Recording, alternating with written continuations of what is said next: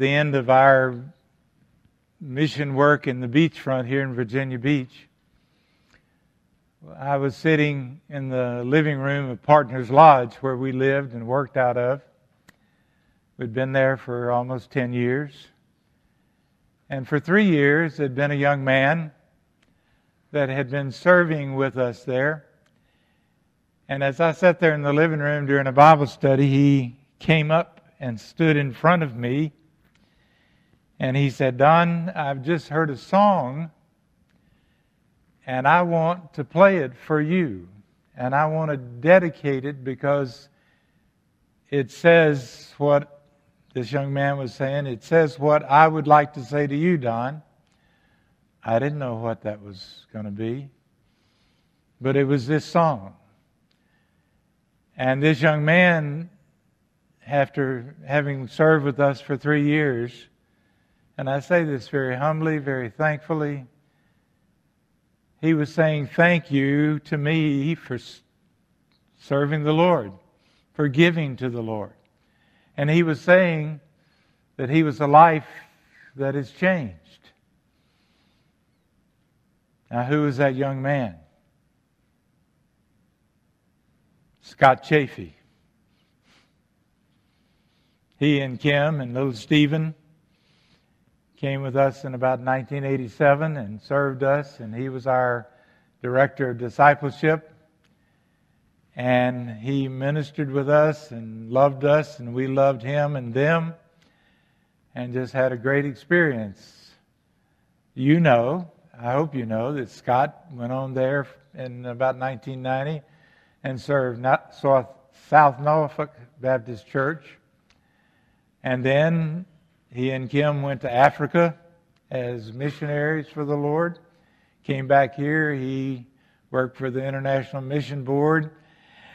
And guess what? 16 years ago, he ended up where? Right here at King's Grant Baptist Church. And so I am thrilled to know that for what little part we had, Mickey and I, in Partners Christian Ministry back in the 80s, it contributed to this fine man who's now continuing with his ministry for the Lord. And so I had to, as we were coming to this day of focusing on raising up leaders, uh, creating within our church, within our small groups, what I would call servant leaders. I wanted to honor Scott and thanks, Scott for being a continuation of all this that not so much that I created, but that Jesus Christ created. And part of what I want to share to you today follows up on that because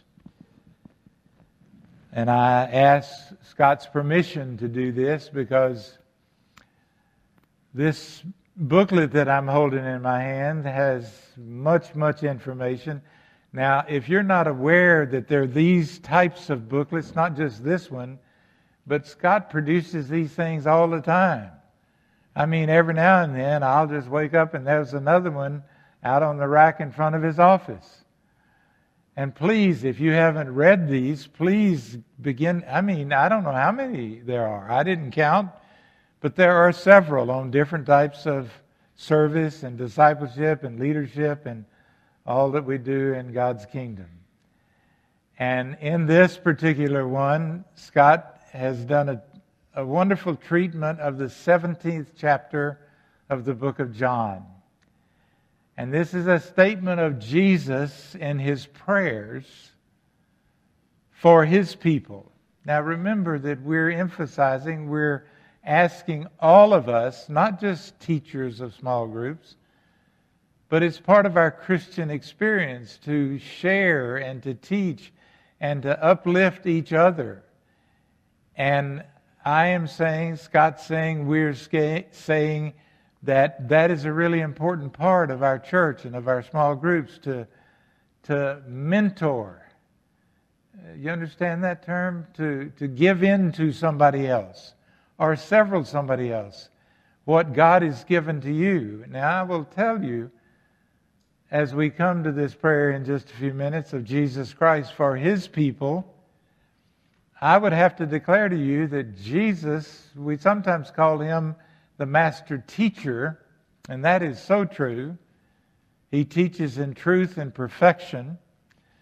But I would like to apply that same kind of concept to him today to say that Jesus Christ is the master mentor. He is a mentor of people, a mentor. He wants, Jesus wants to lift us up into growth, into discipleship, into servanthood. And so today we're going to look, if you want to follow along, we're going to look at the 17th chapter of the book of John. Now, some of the, the scriptures are going to be on the, the screen in front of us, but I want to just back up and introduce you, remind you that the 17th chapter of John is the sort of the ending chapter of a discourse that Jesus was involved in this night before he was crucified. If you go to the book of John, you will see chapters 13, 14, 15, 16, and 17. Five chapters in the book of John take place the night before Jesus is crucified when he is talking to, to a group of people, believers, disciples, his apostles. And he is, I guess I would say, even sort of finalizing his human discipleship or his human mentoring to his group here in these chapters. And then he comes to this 17th chapter, and it is all about Jesus praying. And what I want to do is to go through, and again, this is part of what Scott has given to us through the booklet that I held up just a moment ago. I want to give the Lord credit and Scott credit for that because starting in, in chapter 17, it says, After Jesus had said all these other things, he looked toward heaven and he prayed. And he says, it says here, Father, the time has come, glorify your Son, that your Son may glorify you. For you granted, and I'm going to change the pronouns just a little bit, for you granted me authority over all people that I might give eternal life to all those you have given to me. Now, this is Jesus Christ talking, and he's introducing this prayer. He's talking to his Father, and he is saying in this first statement the foundational element of us raising up leaders, of being disciples, of sharing with other people in a discipleship mode. He's saying the first thing certainly is that you need to be saved. And he's saying that he is the one, Jesus is the one, that has the authority for salvation. Now, certainly I believe that we already know that, but that is absolutely a necessity, as in our small groups or in our church, that we help people to be disciples. They have to, they have to be saved. They have to have Jesus Christ. You and I have to have Jesus Christ in our lives. Because without Jesus Christ, we do not, do not then have the Holy Spirit. When you receive Jesus Christ, you receive the Holy Spirit. And the Holy Spirit in your life empowers you and teaches you and me how to be servant leaders, to be teachers, to be disciples. And so that's what we see in verse 2 of this passage. Then we go to verse 8 of chapter 17, and it says, For I gave them the words you gave me, and they accepted them. They knew with certainty that I came from you, and they believed you sent me. Now, remember, the they is his, his followers. It's the people that he's mentoring, that he's discipling, that he's raising up to go forward with witness and with leadership. Now, he's saying that I gave them the words you gave me. Now, I'm not going to take time today to go over some of the very powerful words that Jesus gave to his disciples then and continues to give to you and me, but we've talked about them several times in recent days.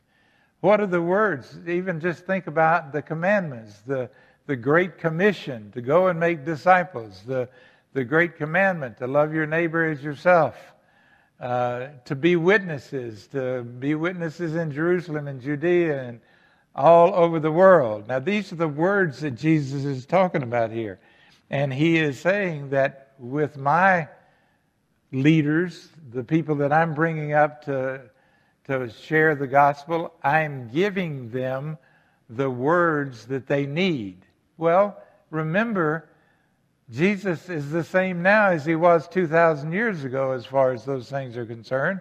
So, for our church, for your small group, for your fellowship, for each other, we have the words that we need to give to each other. We need to lift each other up with the words that God has given to us, as Jesus is saying here. Then we look at, at uh, verse number 9, and Jesus is saying, I pray for them.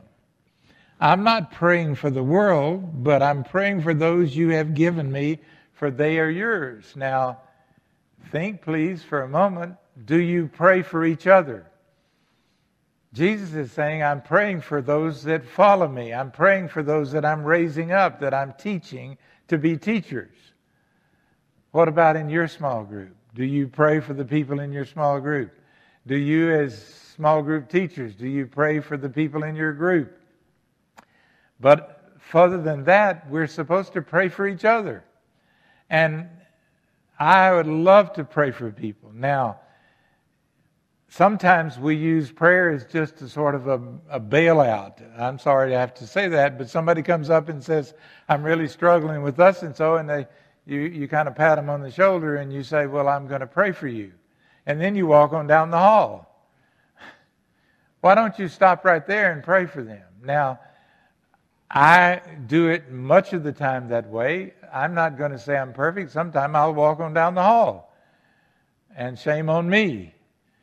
I will tell you, and I'm thankful to be able to say this. I did remember what the preacher was saying right now because after the 9:30 service, a man came up to me and shared a real burden that he had for his wife that had a terrible accident. Well, thank you, Lord. I remembered what I said. And I said to the young man, and I put my arm around his shoulder, and I said, We're going to pray right now. And standing right there, I prayed for him, prayed for his wife, and I thank the Lord that we have that privilege. Well, that's part of mentoring amongst Christian people and in your small group. And so Jesus is saying, I am praying for them. I'm not praying for the world. I'm praying for these the people that I love. That's in verse 9. Now we go into verse 12. And he says there, while I was with them, I protected them and kept them safe by that name that you gave me. I protected them. Now, my question to you is Are you a protector of your Christian brothers and sisters? Now, I pray that we never have to physically protect, but through prayer and fellowship and lifting up and forgiveness and good communication and worship and study and all that we do in the church, isn't that protection? Protection from what? we are assailed, assaulted by deception of the world. The enemy, Satan, wants to derail you and me. I've said often that when you're a Christian, Satan cannot have you. There's not room there for him because Jesus Christ has you. But Satan does and will mess with you. trip you up, trick you. He is a scheming, deceiving, lying entity. Well, Jesus right here is saying, while I was with them, I protected them and kept, kept them safe. Well, the question for me and you is do we protect each other? Prayerfully and by fellowship and by good words and by lifting each other up. Do we protect? Do we encourage? Do we accept? Do we believe in each other? That's part of what being good disciples and raising people up in the church as servant leaders and good teachers. That's part of what we're to do. And I also will encourage you when you protect, you need to take initiative. Sometimes, as I said a moment ago, we just want to walk on down the hall. We don't want to be bothered by it. That's wrong. We're supposed to be bothered, not in a bad way. I tell people, and, and I'm very thankful, one of the things as pastor of this church is I love being interrupted. yeah, because when somebody interrupts me, if they want to talk to me, like this young man after the service this morning, or like somebody comes to my office, yeah, I might be studying, or I might be praying, or I might be taking a nap. I don't know. But I want to be interrupted because that then gives me a chance to raise you up, uh, to protect you, to listen to you, to honor you, to pray with you. And that's part of what Jesus is saying here. We go on to verse 18. And he says in verse 18, As you sent me into the world, he's talking to his father. He's saying, Father, as you sent me into the world, I've sent them into the world. Now, what does that sound like? I want to propose to you that that is a statement of mission and service. Jesus is calling people and leading people and teaching people as he is teaching you and me to be on mission. Now, that's part of our Christian experience. And to be on mission means that we are to serve. We're to be about whatever God puts in front of us, whatever we're about to do to honor Him and to share His truth and to expand His kingdom. And Jesus is saying right there in this whole business of mentoring and raising up leaders with His disciples, as you sent me into the world, Father, I have sent them into the world. I've sent them out on mission there in verse 18. Verse 20, it says that my prayer is not for them alone. I pray also for those who will believe in me through their message. Now, what is that? It, we use the word multiplication. Well, let me, I like that word. That's a good word to multiply the believers in Jesus Christ. But let's talk about bearing fruit. Isn't that what Jesus is saying? He says, My prayer is not for them alone. I pray for those who will believe in me through their message. Now, remember when this was said over 2,000 years ago. How many people have believed in Jesus Christ because of the message of the followers? Go back and read the book of Acts and see the New Testament church and all the thousands of people that accepted and began to follow Jesus. Well, that's what Jesus is saying. But not just for 2,000 years ago, but for today, for right now in Kings Grant Church, in your small group. He is saying that my prayer is not just for them alone. I pray for those that are going to believe because of your witness, because of your study, because of your service, because of mine, all of us together as Christian people. And then we go on to verse 23. It says, I and them, and you and me, may they be brought to complete unity to let the world know that you sent me, and that, here's the key phrase, and that I have loved them even as you have loved, have loved me. Now, Jesus is saying, My followers, I have loved them do you understand that he's saying that to you and me? Yes, he's saying that through Scripture. He's saying that through the Holy Spirit. He's saying that because it is truth. He's saying that I have loved you. And then he is saying more than that because you and I, as we're making disciples and, and being disciples and raising up people in our small groups and in our church, he's saying that a basic foundation of this whole raising up is loving relationship. I have said many times, I believe relationships are the most important thing in the world. There's nothing higher than that. First, our relationship with Jesus Christ, and then our relationship with others that we love, our families, our church family, and then we're to build relationships with people that we don't even know or people that we don't really love. We may not even like them. But we are to love them because that's part of what Jesus is saying there. that he is asking, he is encouraging, he is in so many ways commanding that we love. And that's part of making disciples and bringing up servant leaders. And he finishes this wonderful prayer for followers in verse 26. He says, I have made you known to them. Who's he talking to? He's talking to his Father. He's talking to Almighty God. He says, I have made you known to them and, when, and will continue to make you known in order that the love you have for me, he's saying the Father loves him, Jesus Christ, the love you have for me may be in them, and that I may I myself may be in them.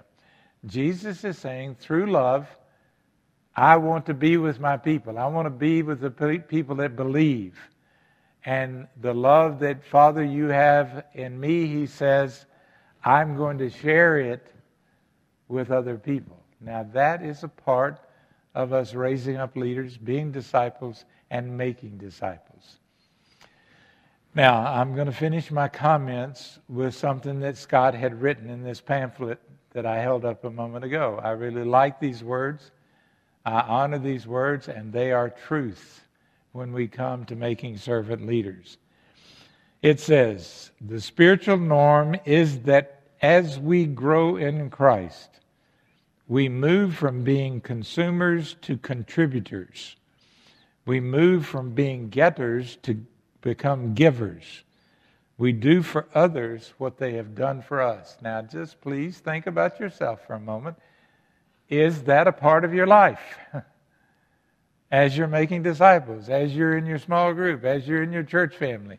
It says that we move from being getters to becoming givers. We do for others what they have done for us. He goes on to say the goal of the Great Commission is to make disciples who can make disciples. Now, think about it. That's not double talk. the Great Commission is for disciples who can make disciples. That's you and me. We're to go and make disciples in all nations. God never intended the average believer to be merely a consumer his entire Christian life. We must not hoard what we have been entrusted with, but pass it on to the next generation of believers so that they can teach others. If and when, I pray when, we're doing this according to these kind of scriptures, according to the leadership of Jesus Christ, according to what is a part of our Christian experience, then we're going to honor the Lord. The kingdom is going to grow, and this church will be better and better and better and better and better. That's our call as Christian peoples in this room, in your small group, in our fellowship, in your ministry teams, in your committees, is this whole business of relationships, love, prayer, and committing ourselves to Jesus Christ. Please think on these things, not because I'm saying it, but it is Scripture and it is truth. Let's pray for a moment, please.